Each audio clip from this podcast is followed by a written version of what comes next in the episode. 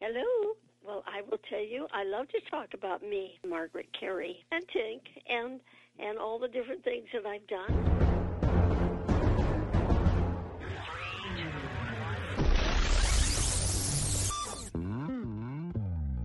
On Screen and Beyond, an inside look into the entertainment world featuring interviews with people from the movie, TV, and music industry, news on upcoming TV and DVD releases, and the rumor mill. And now, here's the host of On Screen and Beyond, Brian Zemrak. This is episode 442 of On Screen and Beyond. I'm your host, Brian Zemrak, and this week on On Screen and Beyond, the weekly show that keeps you updated on what's coming your way as far as upcoming new movies, remakes, sequels, and TV and movie DVD releases, we have as our guest Margaret Kerry. Now, Margaret was on Andy Griffith's show and uh, a lot of different shows uh, in the early years of TV, but she was also the live model for Walt Disney's Tinkerbell in the classic animated film Peter Pan. So, uh, Margaret's going to be joining us. A very interesting conversation we're going to be having with her. So much to talk about. Uh, what was it like, and what, what did they do so the animators could draw her to make Tinkerbell, and uh, all sorts of things. So, stick around for that. That's coming up in a few minutes right here on On Screen and Beyond. And it's also our time when we will be looking at February releases in theaters and on Blu ray and DVD. What do you say? Let's get right into it. It's time for remakes coming your way in February in theaters, right here on On Screen and Beyond. Please hang up and try again. Remake Madness coming your way in February in theaters as far as remakes. There are none. It's that time of year when things start to slow down as far as remakes, and uh, there are none coming out this month. So we will now bow out and get right into our next category. What's coming your way as far as upcoming new movies right here on On Screen and Beyond. Upcoming new movies coming your way in theaters in February. Well, let's see. February 3rd, The Space Between Us. Now, this is an interesting one. It uh, follows a young man who has uh, a, a, a, kind of a, an odd life what happens is his mother was on a Mars trip, okay, on the shuttle going to Mars. And she was part of the crew. And it turns out she was pregnant. So she ends up having a baby on Mars, the first person born on Mars. And then uh, he's trying, she passes away during the childbirth and everything. So he grows up on Mars. And then he wants to find his father on Earth. So it's a very interesting story, and that's going to be coming up on February 3rd. So be sure to look out for that. And of course, Matt Damon will be starring in The Great Wall on February 17th, and the animated film Rock Dog with uh, the voice talents of Luke Wilson will be rocking theaters on February 24th. And that's it for upcoming new movies. Next on On Screen and Beyond, what's coming your way as far as sequels in February in theaters taking you down to Sequel City. When you need mealtime inspiration, it's worth shopping Kroger, where you'll find over 30,000 mouthwatering choices that excite your inner foodie. And no matter what tasty choice you make, you'll enjoy our everyday low prices, plus extra ways to save, like digital coupons worth over $600 each week. You can also save up to $1 off per gallon at the pump with fuel points. More savings and more inspiring flavors make shopping Kroger worth it every time. Kroger, fresh for everyone. Fuel restrictions apply. Sequel City, it looks like as far as uh, sequels coming your way in theaters in February, not a whole lot. It's kind of quiet, actually. This is January, and that's what's usually happening. Not much. Rings continues the horror franchise on February 3rd. February 10th, we get Fifty Shades Darker with Dakota Johnson. And Lego Batman movie will be coming our way on February 10th. And also on February 10th, John Wick Chapter 2 is going to be coming your way in theaters. That's it for Sequel City as far as sequels coming your way in theaters in February. Next on On Screen and Beyond, what's coming your way as far as TV on DVD?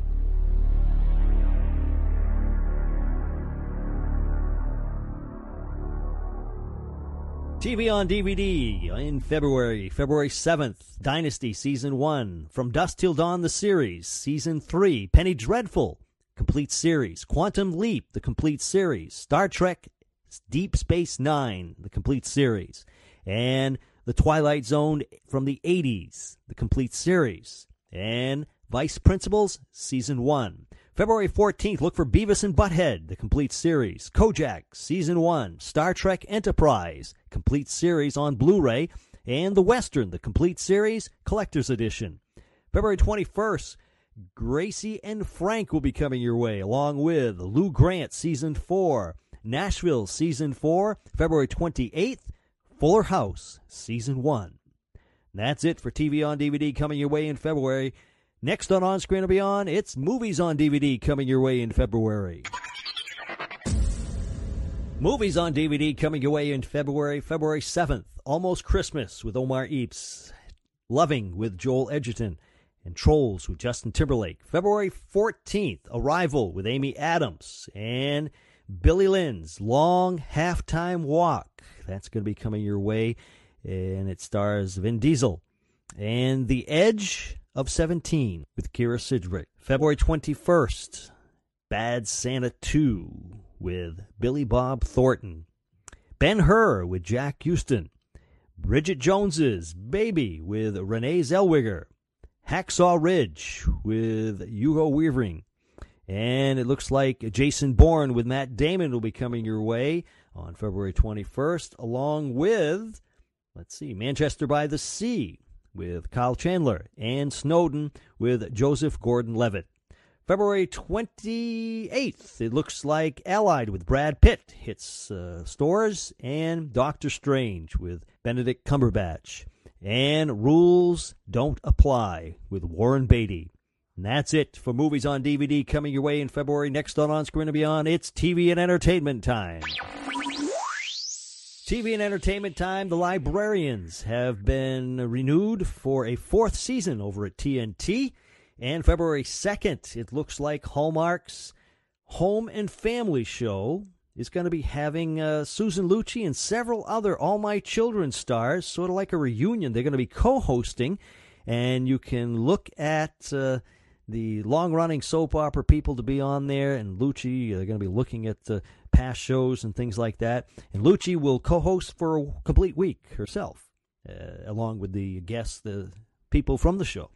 So that'll be an interesting one. And of course, uh, sadly, another uh, celebrity has passed away. Mary Tyler Moore has uh, passed, and we uh, our thoughts are with her family. And that's it for TV and entertainment time. Next on On Screen and Beyond, it is Celebrity Birthdays. We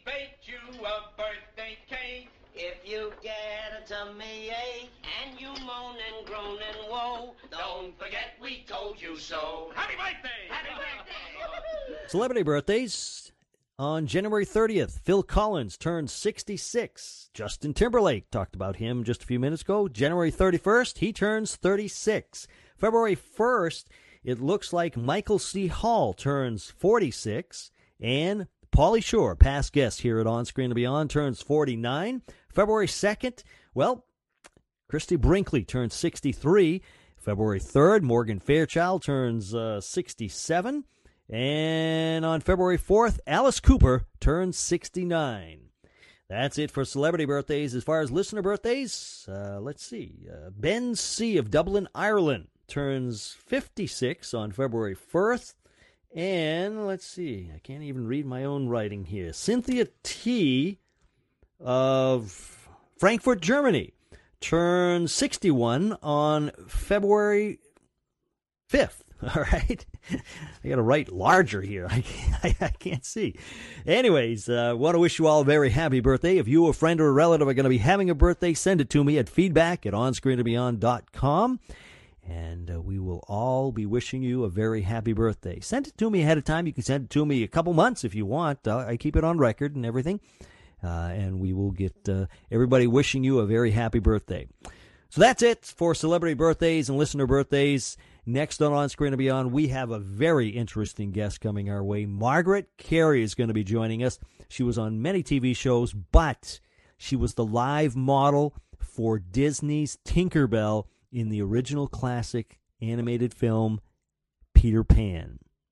It's going to be fun. Get ready for that. Margaret Kerry's next, right here on On Screen and Beyond.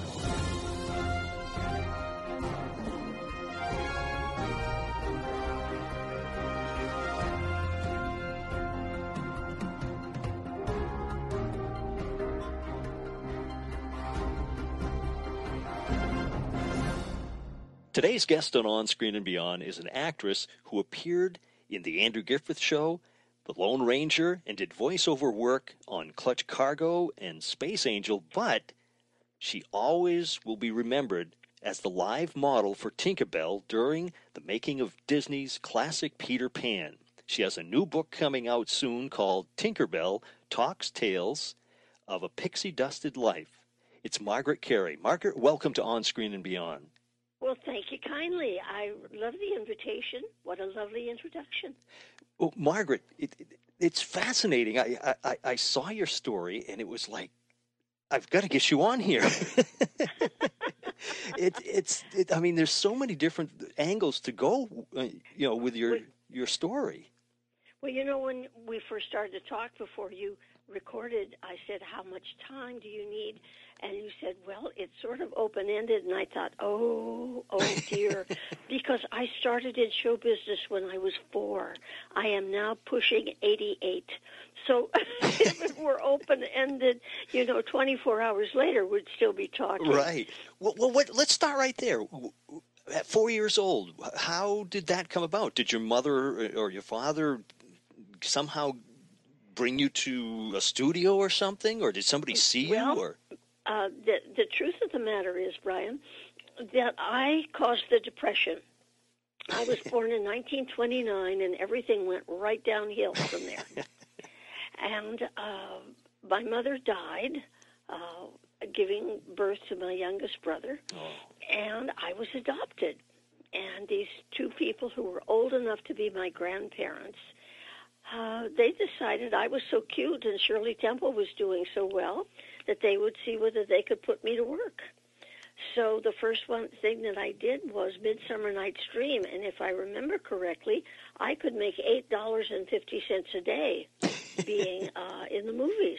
wow, Uh, yes, so for back then, my- that that was a lot. that was a lot. Uh, some men were making two dollars a day. Wow. Uh, so it it it was um and I was talented and they started me in uh in tap dancing with Willie Covan and uh, then I went on. I was a really I still am you know I still tap when I do my my shows. Really? yeah surprise everybody. Wow. 87 year old woman tap dancing and doing a good job let me tell you.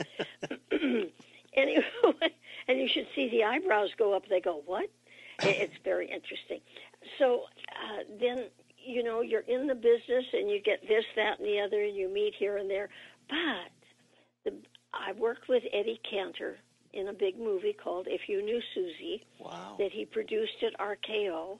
I did a big dance number on the tabletop, which you, you can still see on YouTube, I think. And I was uh, 18 because I graduated high school while I was working on that movie. But my heart was really with television. I gotta tell you, Brian, uh, to work in the movies, particularly if you're a little kid, you get up at the crack of dawn, you get there, you put this makeup on, and you sit around in a schoolroom and you talk in whispers all day because nobody's allowed to talk any louder than that. They're, they might be shooting a scene. And you stay inside except for an hour off for lunch. And then you come back at 6 o'clock at night, or 5, whichever one they've called you on. You go home and then you learn your lines and then you do the same thing next day. It really isn't the most exciting life, Mhm. but it certainly teaches you discipline. Yeah. Wow. Now, okay, okay, so you started very young and everything. Um, now, was working on the Disney film Peter Pan something that was halfway through your career, or or or you know, where did that take place, and how did you get? I mean, you know, the animators call up and say, "Hey, we need somebody to to, to do this." well, actually, by the time that I was, I had been working at ABC on the Charlie Ruggles Show, which was one of the first family network shows. hmm And I was there for five years, I think. Wow. And then I had my own show on Channel 13 here in Los Angeles that were going on at the same time called Teleteen Reporter. Then I was doing radio. Radio. That's what everybody was doing. We were running around like you couldn't believe. And as I say, I love television.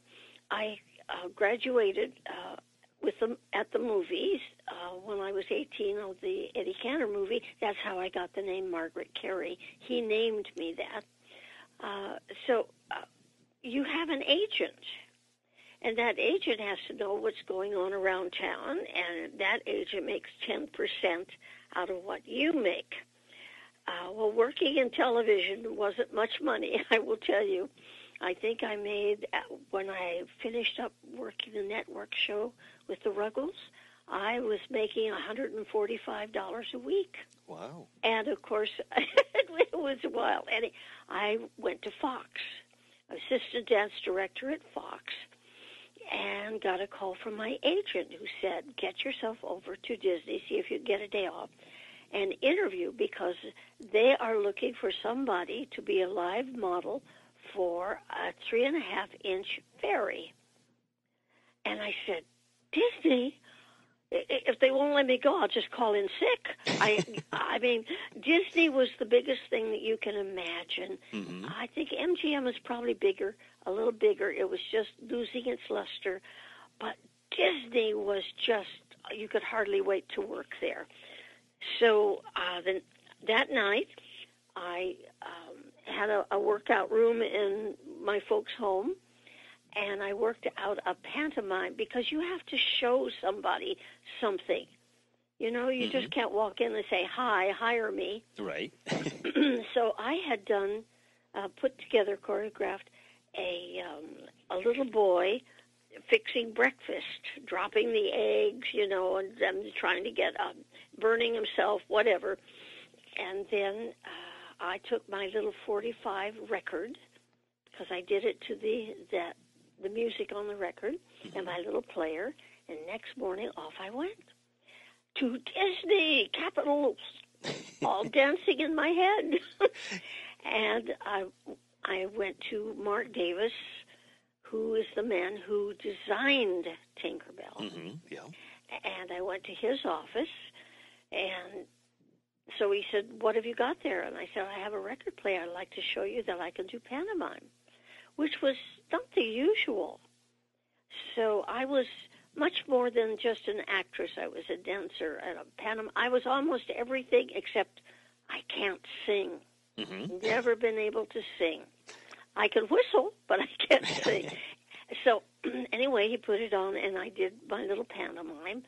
And he smiled, and he said, "Well, the first scene that we're doing with Tinkerbell is, and of course, up on the wall, Brian, up on the wall, all the way around his little room." Were pictures, oversized pictures of Tinkerbell that he had sketched, just just sketches, not completed. And of course, I was just, it was magical. I'm sure. You can imagine. It was magical. And so he, he said, Well, I, I don't remember, I don't know whether you remember, but there's a scene where uh, we're going to do Tinkerbell, and then he pulled it out and showed me how he had sketched it, where she lands on the mirror on uh, Wendy's dresser, and she sees herself. And then she looks at herself, and then she gets upset at the size of her hips. And he says, "Can you do that?" And of course, there was no mirror. There was not a sound stage. It was just a room. I said, "Certainly." So I I moved uh, as I thought Tinkerbell should move because I'm a dancer. hmm So I used a lot of ballet with her. A lot. Her walk is a ballerina's walk, and the arms are done like a ballet dancer would do.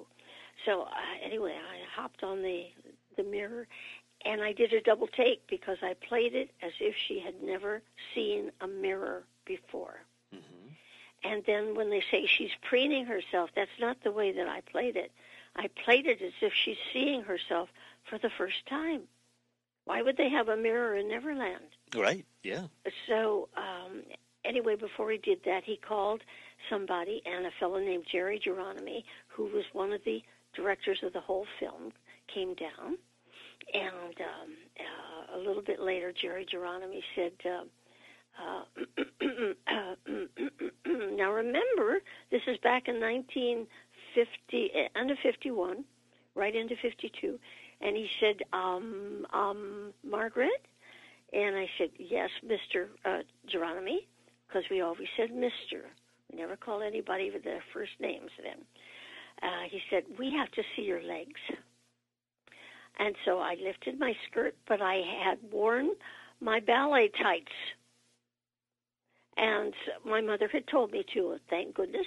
So I, nobody was embarrassed, and they said, either then or they called me on the phone. I can't remember, but the line was, "Would it be convenient to come to work next Tuesday?"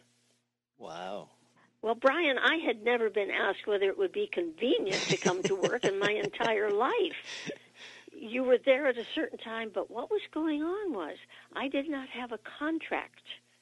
They called me in when the scenes were were to be shot because I was doing all these other things. hmm I couldn't I couldn't give up all the other things that I was working on. Right. Yeah. And that was the way Hans Conried worked. I think maybe Bobby Driscoll had a contract. I'm not sure. I know, um, of course, Kathryn Beaumont had because she had done the um, uh, Alice, and now it was doing Wendy. Uh, But uh, I didn't. So that's what they meant. Was are you tied up on Yeah. Tuesday? But I thought, oh, they really must like me. Oh, I took it all wrong. anyway, I said Tuesday would be fine, and they said. He said, "What time would you like to come?" And I thought, I know something is wrong now, so I thought I'll show them. ten o'clock. He says, "Fine, go into hairdressing at ten o'clock, and we'll see you over at the soundstage at ten thirty. Wow. And that's how it happened. And when I got over to the stage, Brian, it was so lovely. I was in a one piece bathing suit, my own. My hair was done up. I had a cover up.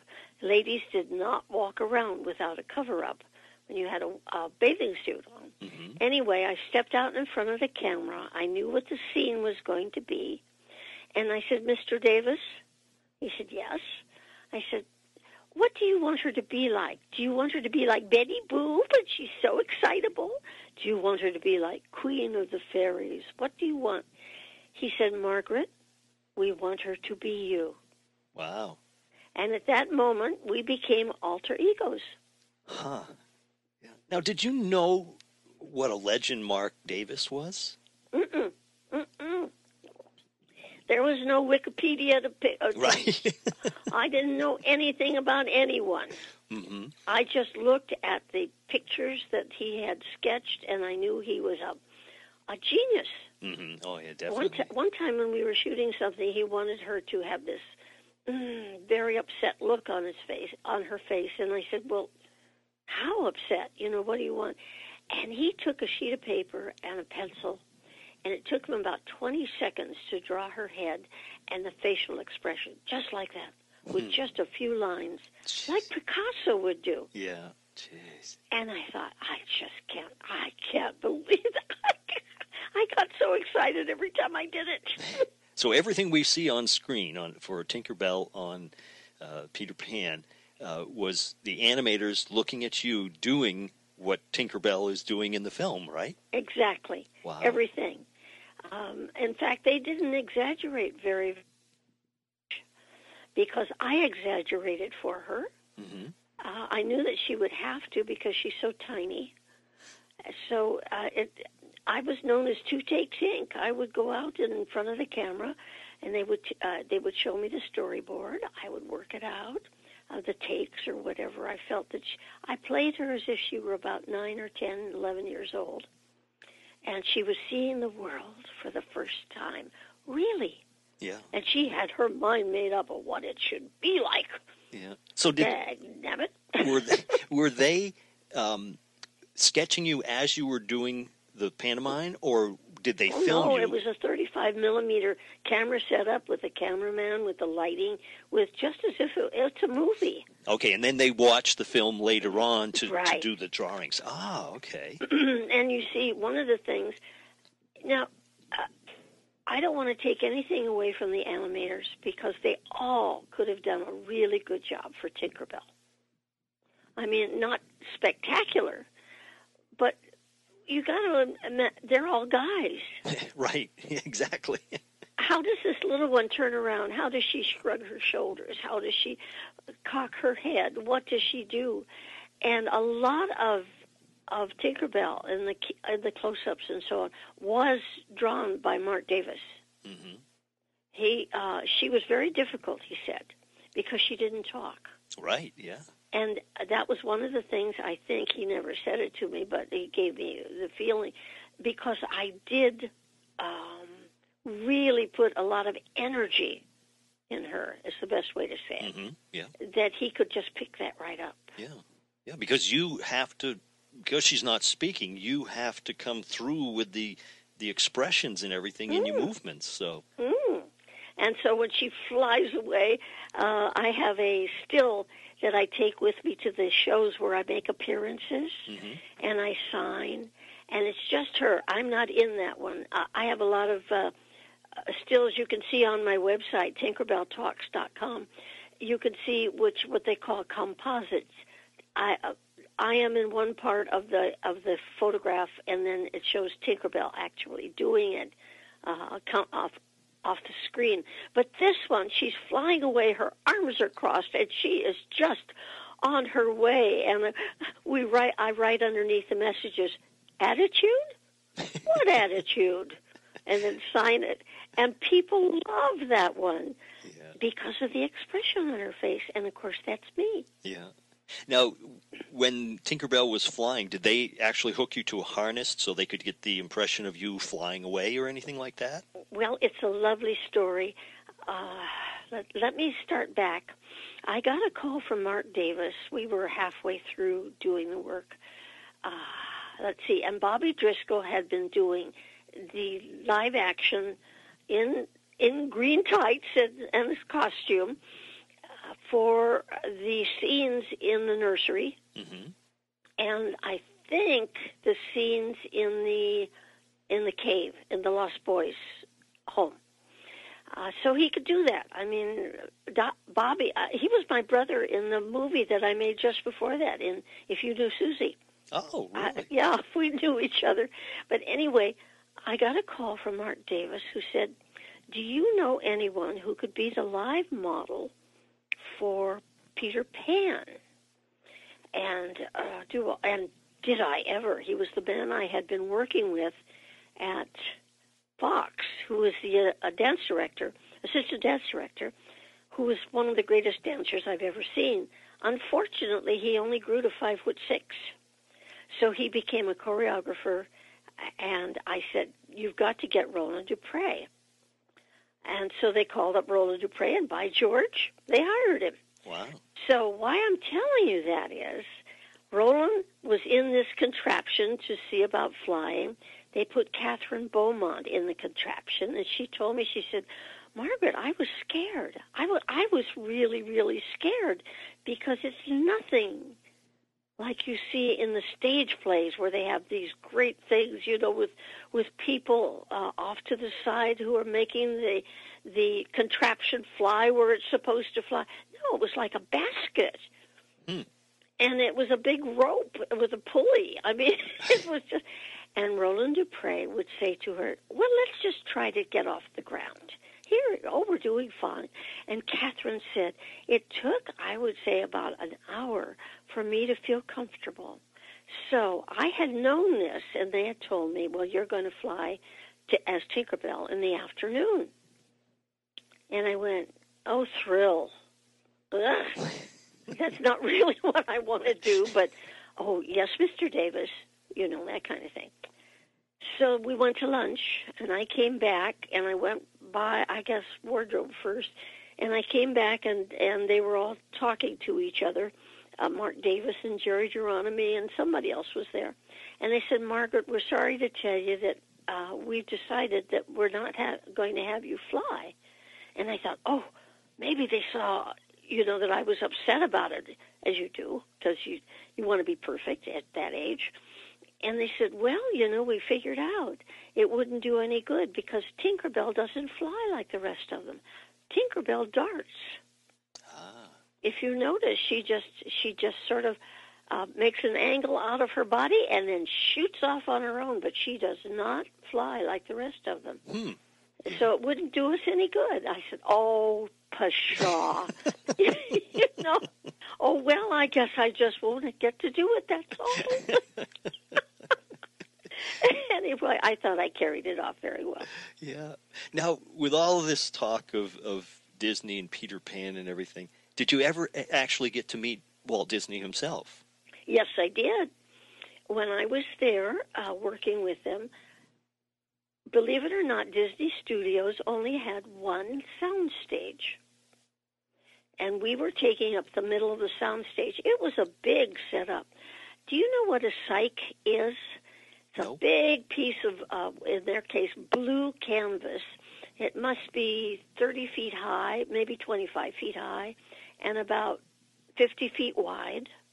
And it's rigged to hang from the ca- catwalks up above. hmm Okay. And that's the background. And then up above, there may be, oh, I would say 15 um, uh, lights, studio lights up there that are lighting the set, and then about another 15 down by the camera.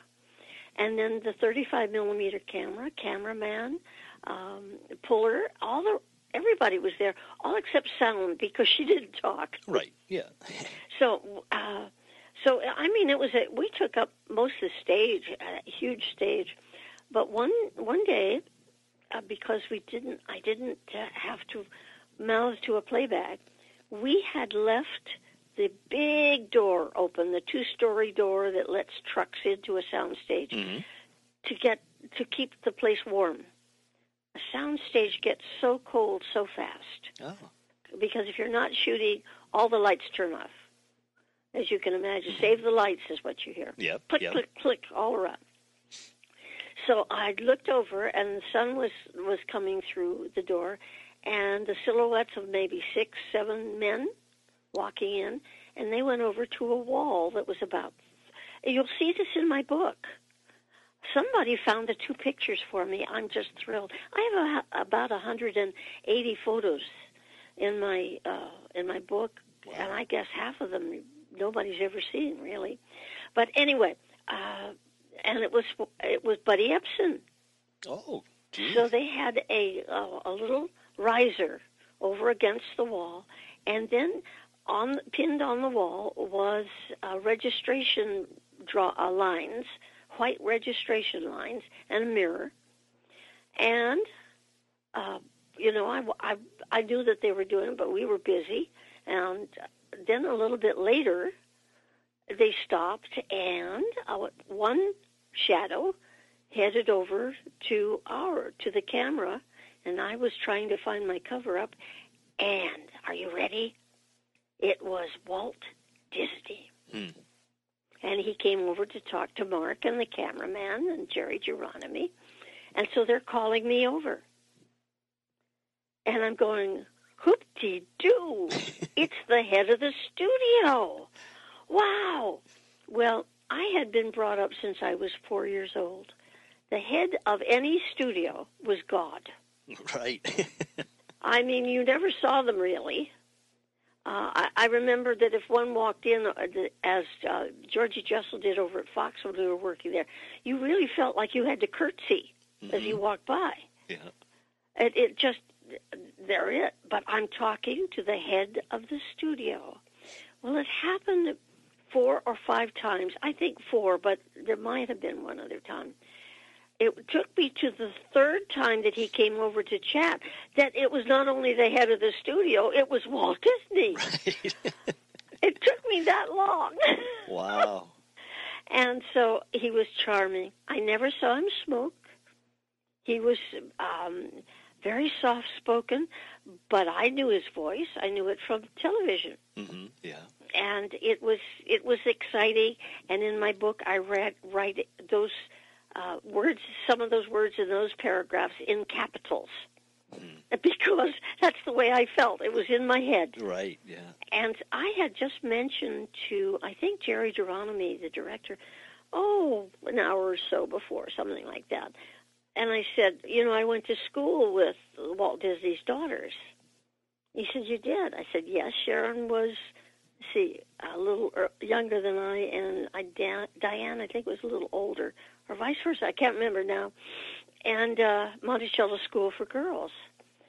And by George, we're standing there chit chatting, and I'm being pretty quiet so I don't make any mistakes. And Walt Disney said to me, I understand that you went to school with my daughters. Well, I almost froze. and so I said yes, and I explained it, and it was Monticello School for Girls, and boy, I dropped the ball right then and there. You know, should have said, boy, were they good students, or did they, you know? No, I didn't. And so he stepped away one step and came back. He says, I think they must have liked you, which I thought was so neat. but I felt like a ninny. I went to a girls' school because I could get a permit very easily to go to work in the movies.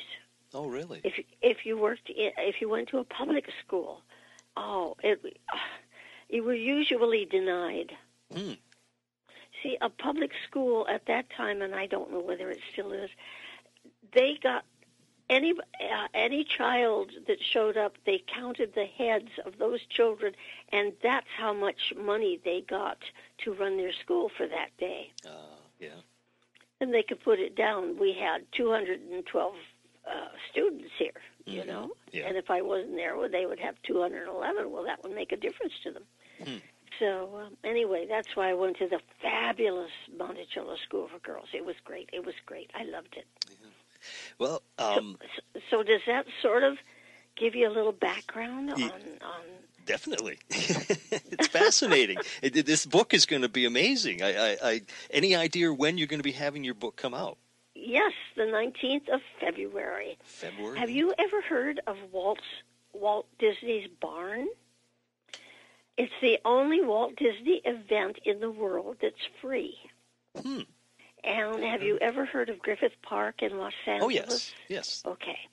Walt Disney had a barn on in the backyard of his big estate that he would go to, you know, three, four, five times a week when he got home, and he would go in the barn and work on his miniature railroad or whatever he was building. hmm And then there was a there's a crank phone in it that he would call up and or he would get called, Walt, dinner's ready. You know, he'd say, Okay, be right there.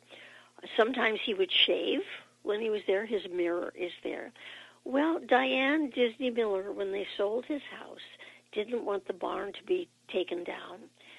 So the live steamers right next to Travel Town on Zoo Drive um, leased part of their land that they have to Walt Disney's barn, and it got moved there with all the stuff. His desk is there, his uh, the sink that he used, everything, but his uh, commode is there, and uh, that's where the thing started for Imagineering. Ah, So they are open the third Sundays of each month from 11 to 3 and beautifully landscaped. And they have other things there too. But they have parts of his miniature railroad and um, things of different of different animators who are there. And so they have celebrities come sometimes when they have a book signing. So February 19th, I will be there, and it will be the first edition. And there's a little special because it's the first time that I was doing it uh, that will go along with these books that, that won't be with it a little bit later. But it's 400 pages.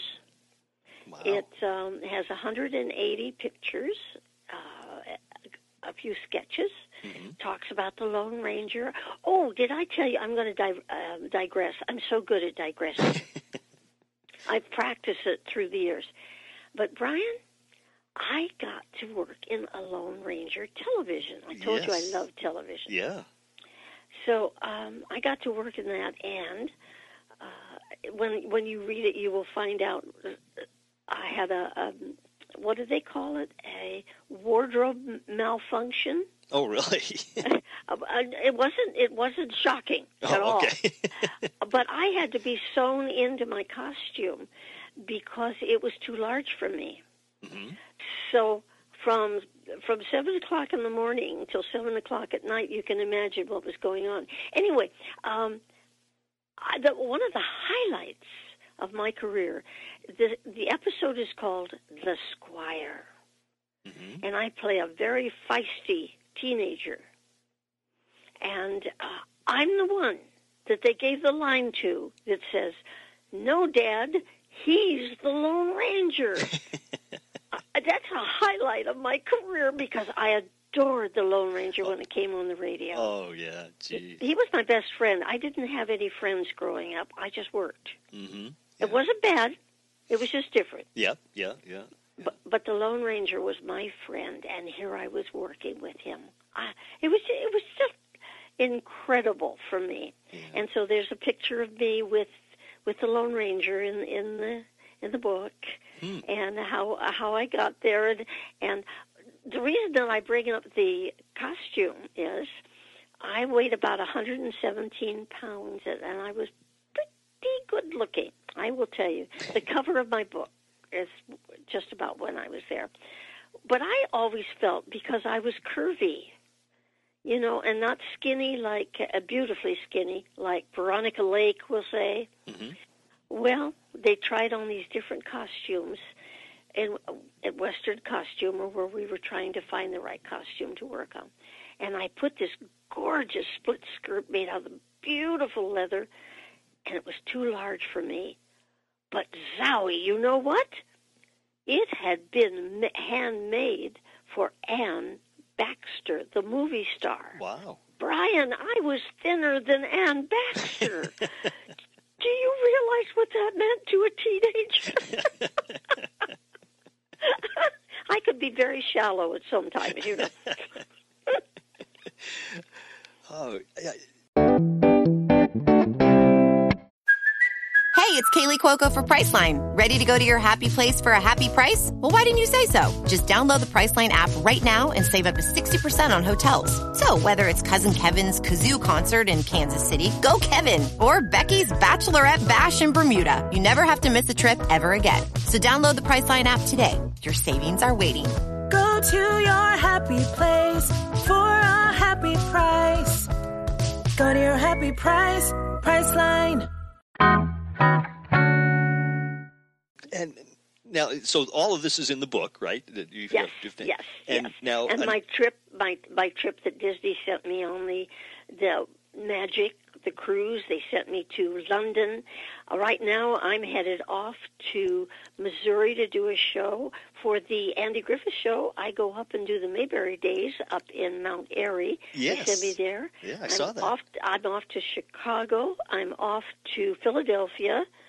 Uh, I'm off to San Francisco, and all because of Tinkerbell. yeah.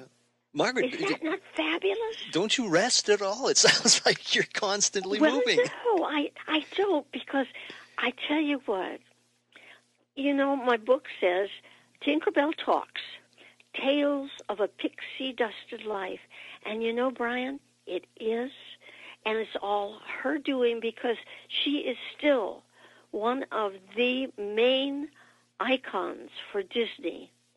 And a Disney executive told me not very long ago, she is recognized in outer Mongolia. I'm sure. Yeah, jeez. That's how famous she is. hmm And so, you know, I took all these things and and off I go. And uh, another thing, people usually ask me, and you probably would. So I'll I'll ask for. I'll tell you what your question will be. Okay. But why is why has she continued to be so famous? hmm Yeah. Uh, at one time, there were three blonde icons in the world. There was Mary, Marilyn Monroe, hmm there was Princess Diana, and there was Tinkerbell. Hmm and now there's really Tinkerbell. Yeah. Yeah. Uh, and so I think it is this. Tinkerbell and I, being alter egos, we have a curiosity about the world. And we have a childlikeness about what is around the corner. Oh, this is going to work out. How's that going to happen? Oh, I can hardly wait for that. Oh boy, I'll be right there. We have that, and it translates or or, or carries over to the people who are watching. And when I go on shows, you know, I could hardly wait to find out what a person's name is, what it means, and and tell so many little kids, what does your name mean? And he'll say, Michael. And I said, Do you know what that means? And he goes, No. And I'll say, That comes from the prophet Micah, who's in the Bible. And EL at the end stands for God. And it means who is like God. And they'll light up. I have seen little children who are who are you know are tired or disappointed and will find out what their name means and how they got it well that's what and that's tinkerbell Yeah. she would like to know all of those things too. So I think that people can understand where she's getting. A lot of the other fairies, you know, I did the red-headed mermaid also, Yes. Yeah. which started me on another career entirely, The voiceover. which was voiceover. I did over 600 cartoon voiceovers for television. Wow. But uh and I did talk with her. She said, "Oh, Peter, we just wanted to drown her." You know, that was my line. In, in, but they were they were mean. Yes. Uh, yeah. They were uh, very um, what narcissistic. mm-hmm. Yeah. But Jealous. Yeah. Tinkerbell can be that, but she can also be very helpful. She can be a hero. I mean, she drinks the poison Mm-hmm. uh, for for Peter. Yeah. Yeah. She will give her life to him. If that's not heroic, I don't know what it is. Right. Yeah. So she has all these parts of her that people go, yeah. And besides that, she's cute as a bug. Right. well, Margaret, I want to finish up with two final questions. All right. and this takes us away from your your all your your acting work that you did, your pantomimes, and and and your uh, uh, just everything you've done. You know, and this Okay. this is more of a personal thing. All right. When you sit back and relax, and I know just from your talking, you don't relax very often, but, No. but uh, when you do, what are your favorite movies now and of the past? And what are your favorite TV shows now and of the past? Well, my favorite movie, when I saw it, I fell in love with it, and I can watch it over and over and over again. And this is an aside. I'm sorry that they're trying to do it over again because you can improve on it.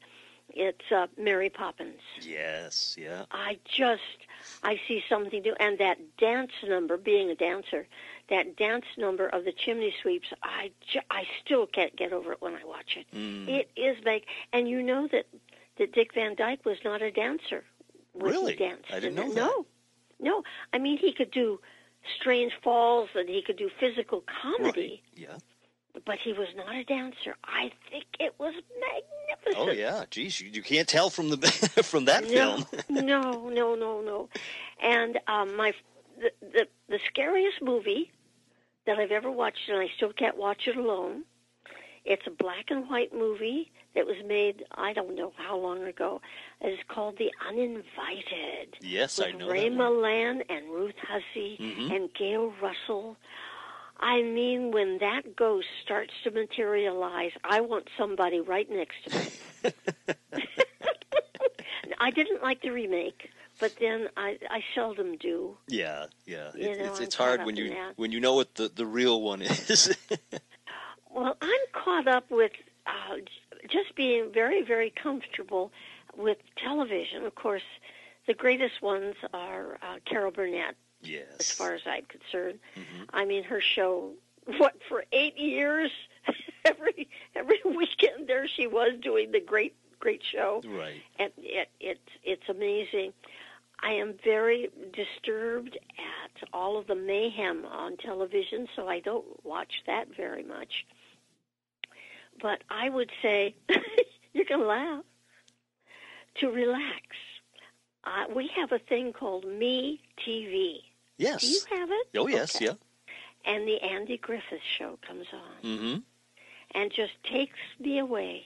Yeah. Oh, yeah. And And working with him on those two shows that I did, and then going up to Mayberry Days, and then keeping in touch with all the people that are still with us that were on the show. hmm yeah.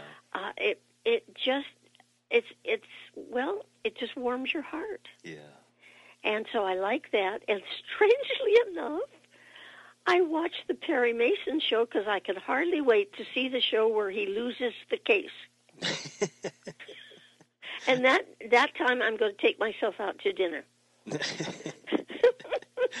Well, Margaret, I, I want to thank you so much for taking the time to sharing with us, and uh, it, it's I, I can't wait to see the book because this sounds amazing. I'm I'm a big animation fan, so uh, of course you being on the show is, is a thrill to have you here, and I well, thank I you know so you sound as if you're wrapping it up, but let me tell you one more thing Sure. that's in the uh, two more things that's in the book. I think you'll get a kick out of. Mhm. One, I helped start a riot at the college that I went to to save a communist job who uh, was a paid uh, student there, and that's a very funny story.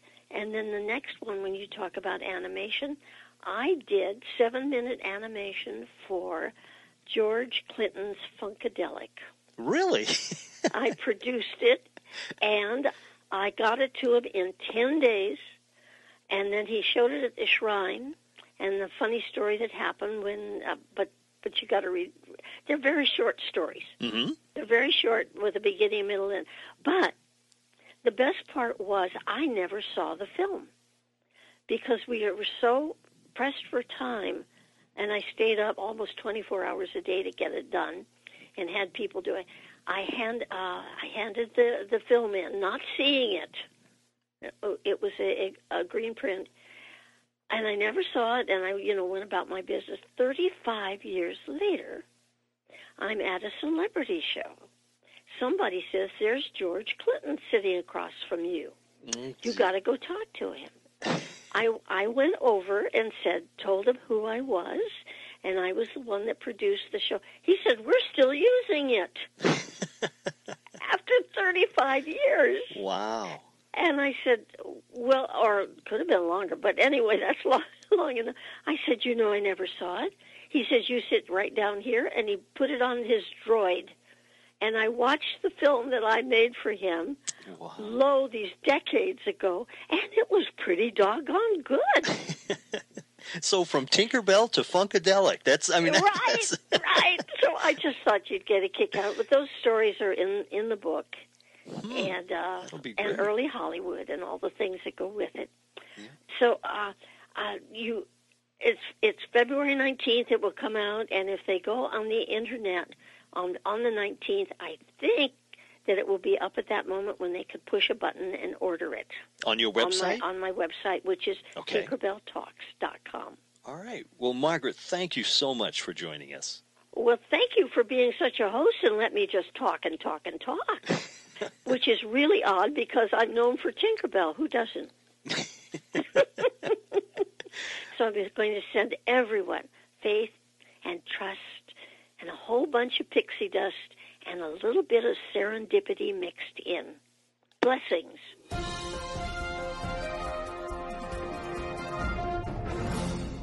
A big thank you going out to Margaret Kerry for joining us here at On Screen and Beyond. We've all seen uh, her work, or sort of her work, because the animators at Disney used her as a live model to do all the things that Tinkerbell did in Peter Pan, and they took her movements and everything and put them on cells and made the movie. It's just it's just amazing. And uh, thank her so much for joining us here at On Screen and Beyond. Be sure to check out her book when it comes out. That is going to be a, a quite a book. So that's coming out shortly. And uh, like I said, want to thank you so much for joining us. Well. Here we are at the end of another episode of On Screen and Beyond, and we've got uh, a lot of great DVDs and, and movies coming out on DVD and, of course, in theaters too. So uh, hope you enjoyed that. If you have a suggestion for a guest, be sure to send it to me at feedback at onscreenandbeyond.com. Like us on Facebook and all those other things. And if you want to uh, chat with me or, you know, talk with me or converse with me, feedback at onscreenandbeyond.com is the place to do that. And uh, I read every single me- email that comes through. And I really appreciate everybody who sends in an email because it's a lot of fun to uh, get back to you and talk to you and everything like that. Uh, so uh, thank you very much for that. And that's it. That's a wrap for this episode of On Screen and Beyond. Until next week, when we once again take you on screen and beyond, I'm Brian Zemrak. Take care.